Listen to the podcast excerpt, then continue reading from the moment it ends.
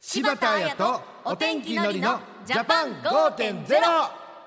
柴田彩ですお天気のりです。私たちの暮らしに役立つ情報や気になる話題を取り上げる柴田彩とお天気のりのジャパン5.0 5.0立春2月3日過ぎましたけど今年は寒いですねのりさん寒いですね。僕はもうやっぱお笑い芸人という仕事してますから、寒い時期が来るとですね、裸でね、アイスリンクの上をカーリングみたいに滑った時を思い出しますよね。大変な仕事してますね、あやちゃん冬といえば、冬といえば寒いから雪が降るとテンションは上がりますけどねえあやちゃんいまだに雪降るとテンション上がるタイテンション上がプる。あやちゃんまだ子供の頃忘れてないんだね忘。れただってアイスリンクの上を滑る仕事とかしたことないですもん、 あまだこれからなんだ。いやいやいいな人生まだ楽しみ残ってて。残してない絶対やらないよそんな仕 事そしてこれからといえば、はい確定申告の時期じゃないですか来ました。確定申告の話が出る時期になるとまあちょっと税っていうのを意識するじゃないですかのりさん税金というと払ってます払っておりますよ海苔みたいなものでもうビビたる量でございますけどね、まああの容赦なしに持っていくっていうとちょっと語弊がありますけど海苔みたいなやつでもね少しは世のため人のために、えなってるんだなとえ感じる次第でございますねあちょっと好感度上げようと していやいや当たり前のことですよ、ええいやでもなんかやっぱ持ってかれてるなーって思います よね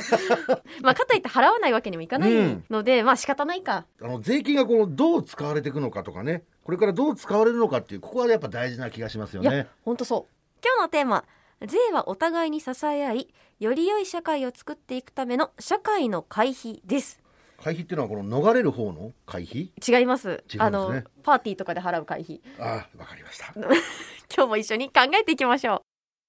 柴田彩とお天気のりのジャパン5.0明日の暮らしをわかりやすく内閣府政府広報の提供でお送りします今日のゲストです財務省酒税局課長補佐の松本敦人さんです松本さんよろしくお願いしますよろしくお願いします。よろしくお願いしますそもそも日々税金払ってるってのは分かってるんですけど税金について普段あまり詳しくは考えてないことの方が多い気がしますねまあ、なんかもう仕事を増やしたいとかも稼ぐことは考えますけどわかね松本さん私たち消費税とか住民税とかいろんな税金を納めていますが税金ってどれくらい種類があるんですか国税、地方税合わせておよそ50種類あります。 50種類そんなあるんですね私たちの身の回りにあの様々な税ありまして、日々の生活と密接に関わってます。具体的に私たちが生活の中でどのように税を納めているのかご説明したいと思います。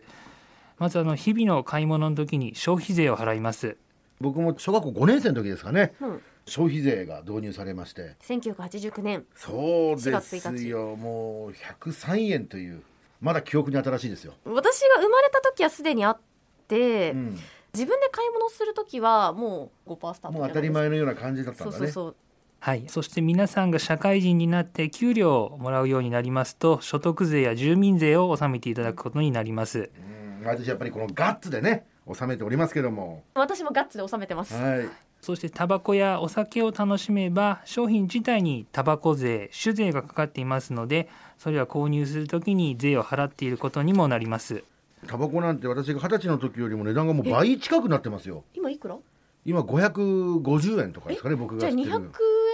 220円とかの時代が多分ありましタたバねコがええタバコ税につきましては社会保障費の増加などで日本の財政事情が厳しくなっていることもありまして引き上げを行ってきております、うんさらにあの皆さんが自動車を持つようになりますとそこに自動車税だったり自動車重量税というものがかかりますこれも私も収めておりますね。結構納めてますねのりさんそうです ね。ミスター税ミサゼ。なるほど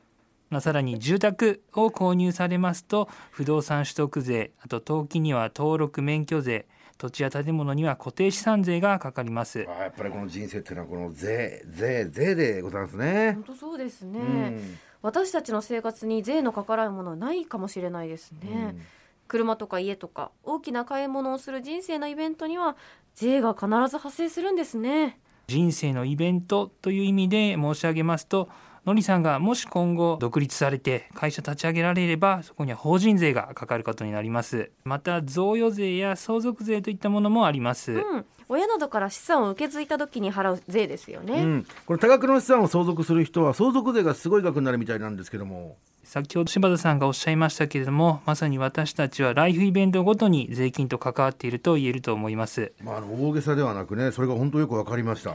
そして、まあ、私たちが気になるといえば、税の使い道ですよね、松本さんいかがですか税の使い道は主にあの私たちの暮らしに欠かせない公的サービスを提供するために使われています例えばどんなことですかね例えばあの小学校中学校の義務教育では皆さんが使う教科書は無料で配布されますああ確かにうん警察も消防も私たちは全国どこでも無料で利用することができます確かに考えてみたらすごいことかもしれませんねこの税金を納めるのは、えーみんなのためひいては自分のためと言えるんですねそうですねだって納めてなかったら、ん警察の人がお金払わないと来てくれないとかなっちゃいますもんねそっか、そういうことか先ほどあの警察や消防も無料で利用できるというお話しさせていただきましたけれどもここで一つクイズを出したいと思いますはやっいたそれではリスナーの皆さんも一緒に考えましょうか、はいはい、救急車が1回出動するのに必要な費用これはいくらになりますでしょうか1番5000円2番2万円3番4万円いくらでしょうではのりさんいやーでも4万円はちょっとなーって思うから2万円でもまあ命まあまあ2万2万円でちょっとお願いします真ん中すいませんはい正解はですね3番の4万円になります一回で高いって言い方していいのかなちょっとかかるんですね常に何かあった場合に備えて日本全国24時間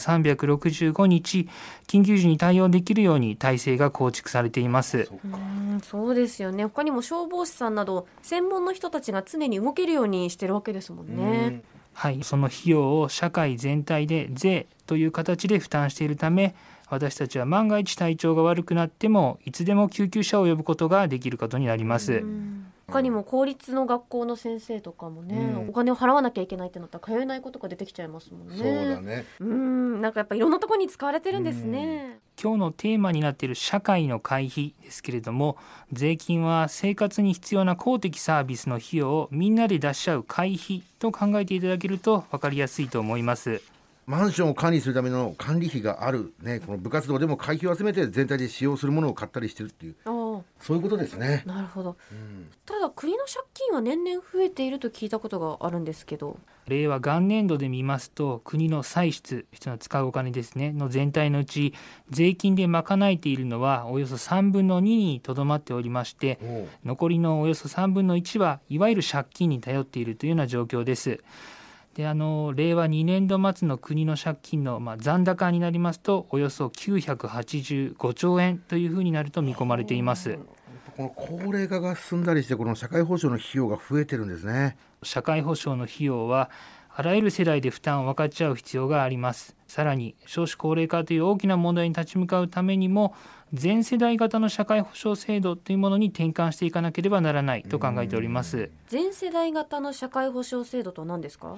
はい、これまでですね消費税の使い道というのは主に高齢者の方向けというのが中心になっていましたけれども、待機児童の解消だったりとか幼児教育保育の無償化あと大学など高等教育の就学支援など子どもさんだったりとか子育て世代の方々にも消費税を使っていくということになります。これ待機児童問題はもう働く皆さんには重要な問題ですからねはい、さらにはですね働く世代の方が親の介護で離職せずに済むように介護職員の方を確保するための処遇改善などにも使われています。これ知らなかったですねやっぱ使い方が分かるとこの納得感が違いますねはい、この税制なんですけれども社会の状況を見まして毎年度時代に合わせた見直しというものを行っております。令和3年度はどんな見直しが行われるんですか新型コロナウイルス感染症の影響を受ける企業だったり家庭を下支えするためあとは脱炭素やデジタルトランスフォーメーションに向けた投資を促すために各種の税制優遇を予定していますちなみにこのデジタルトランスフォーメーションとは何ですかね簡単に申し上げますと企業がデータやデジタル技術を活用して組織やビジネスモデルを変革し続けることで成長するということになります新たに創設される予定のデジタルトランスフォーメーション投資促進税制におきましては対象となる設備投資額のまあ最大5%を法人税から控除するということとしています。デジタル化の流れを進めるため、この税金の面でもメリット措置を作るんですね。はい、さらにコロナ対策といたしまして適用期限を1年間延長していた住宅ローン控除につきましてこれをさらにもう1年延長いたしますうーんコロナの影響大きいですからね他にはですねあのベビーシッターや認可外保育施設の利用料にかかる国や自治体からの助成金も非課税とするということを予定しています生活に密着した見直しということですねはい、その他ですね国税関係の書類であの犯行を求めていたものに関しまして、この手続きを廃止することなども今回の見直しで行われますハンコは話題ですよね。こういうことも税の見直しで決まっていくんですねねえ。はい、その他の見直しのポイントなど詳しいことにつきましては財務省のホームページに掲載しておりますのでぜひご確認いただければと思いますわかりました最後に松本さんからお伝えしたいことありますかはい、皆さんが安心して暮らしていただくためにあの税金はとても大切なものです。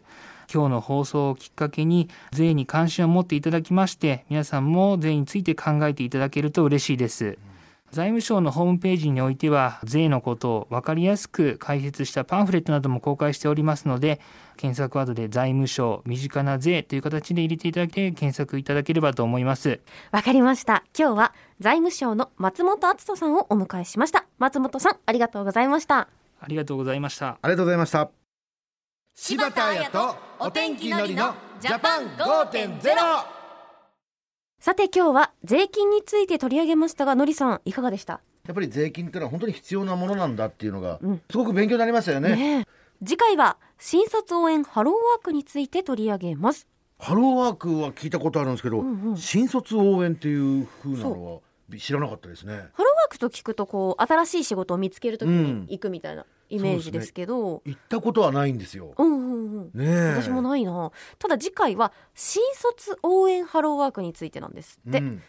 ちょっと聞き慣れないので来週も勉強していきましょうねまたこれも勉強になりますね、きっとということでここまでは柴田彩とお天気のりのジジャャパパンン5.0 5.0また来週柴田彩とお天気のりのジャパン5.0明日の暮らしをわかりやすく内閣府政府広報の提供でお送りしました